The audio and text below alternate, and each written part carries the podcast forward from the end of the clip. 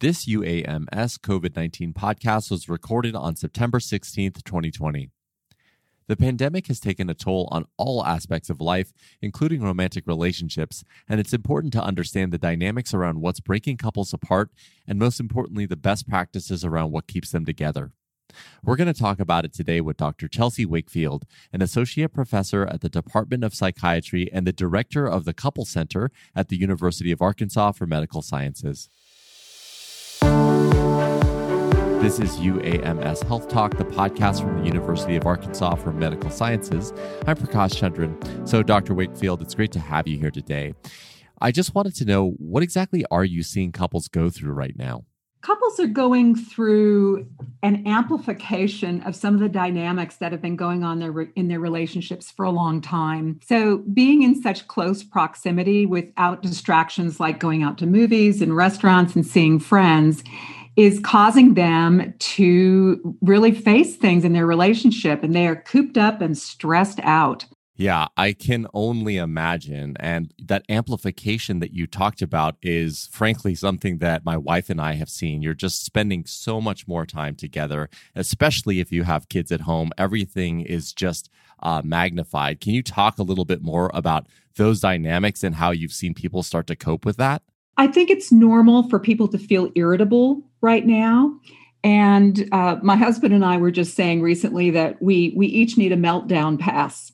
we have certain days that are just worse than others in terms of feeling restless and feeling you know, wanting to run away from home, uh, wondering when this will ever end, and just generally feeling irritable, which I think is just it's part of the pandemic. People are just edgy, they're restless, they're irritable. So we need to understand that and not to project it onto our partners. I think it's important to create some sort of psychic space. If you are in a house with a lot of people, you've got to have some time when you can actually get away from the constant interaction. And it's been wonderful to get outside, really, really important right now. But as we get into the colder season, one of the things I was doing this morning is I was even putting on the sound of ocean waves because I just so want to go to the beach. So we can tap into nature with our imagination. Imagination is very important right now. Absolutely. And I think one of the things that you're trying to establish here is the feelings that you might be going through. Uh, if you are in a relationship, they're normal. You know, like things are amplified, things are crazy. And to do things like either walk outside or listen to those ocean waves to calm yourself down a little bit. Um, you know, I'm curious as to what other things that you're seeing uh, that that couples are facing through this time. We've talked about kind of the amplified feelings. Is there anything else that they should kind of be looking out for as they live life through this pandemic? They need to be really careful about the stories that they're weaving in their heads we're human beings and we are story making creatures. And sometimes what can happen is if you have some bad exchanges with a partner and with a family and you start to you start to get into a downward spiral and people start to create these narratives of how I can't stand this anymore. This isn't working out. Once this thing is over, I'm getting a divorce, things of that sort. So we have to be careful about catastrophic narratives that we're forming when we're having a difficult time. Absolutely. So let's say that a couple is going through a hard time and um, they are, you know, crafting the stories that you're talking about and they just don't see a way out of it. You know, what do you recommend for people that are having these types of problems and when does it make sense to reach out for help? It makes sense to reach out for help right now. So many people that come and work with me at the Couple Center say to me, Gosh, I wish we had done this 10 years ago, or seven years ago, or 15 years ago. And there is definitely uh, a rise in people seeking both mental health uh, counseling right now as well as couples therapy. And it's a time when the the problems that are underlying the relationship really become quite evident. One of the main problems is that people just have a terrible time talking to each other. Um, people don't understand the basics of either talking or listening deeply. And when I'm working with people, one of the things I always notice is that they don't understand the concept of what I, it's very fancy term, subjective subjectivities. And what that means is that each person has an inner world and talking back and forth is more like each person being on an island and saying, reporting from over here, this is what's going on in my world. And the other person saying, reporting from over here, this is what's going on in my world. So often we're either projecting about what the other person is thinking or feeling, or we're taking personally what the other person is going through. Yeah. So, you know, I love what you said there. It's never too early to reach out for help. And it's something that's, even if you think things are going well in the relationship, I think it's a good checkup for you just to make sure uh, each person is being heard. Um, I'm curious about, in terms of like modality or maybe the type of counseling to get if someone decides to get help, should they seek help individually or should they go in with their partner? You know, it's interesting because there's actually research that shows that people and go who go for individual help about their relationships have a greater chance of becoming divorced.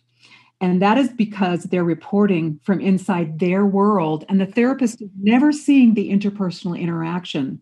One of the things I learned many years ago is that the person that I would see in the relationship was a different person than I would see individually. So it's much better to go to a trained couples therapist. And you really need to make sure that this person is trained in some modality of couples therapy because couples therapy is not individual therapy times two. And people who attempt to do it who don't have some real training in it can actually make things worse. Okay, that's really good to know. And do you have any resources around where someone might find a trained couples therapist that you're talking about? There are several modalities that that I really appreciate. One of them is the Gottman method. One of them is Susan Johnson's emotion focused couples therapy. Um, Stan Tatkin has PACT, the PACT model, which is actually uh, there's not a whole lot of people trained in the Midwest, but there are a lot on both coasts. There are other forms of couple therapy that are not that I've listed, but you just should really ask the therapist what their training is. I have my own modality that I've developed over the years called interdynamic couples therapy, and I train people in that modality here in the Midwest. Uh, but just make sure that that person has a lot of training in couples therapy because it, it's really quite a different intervention than individual therapy.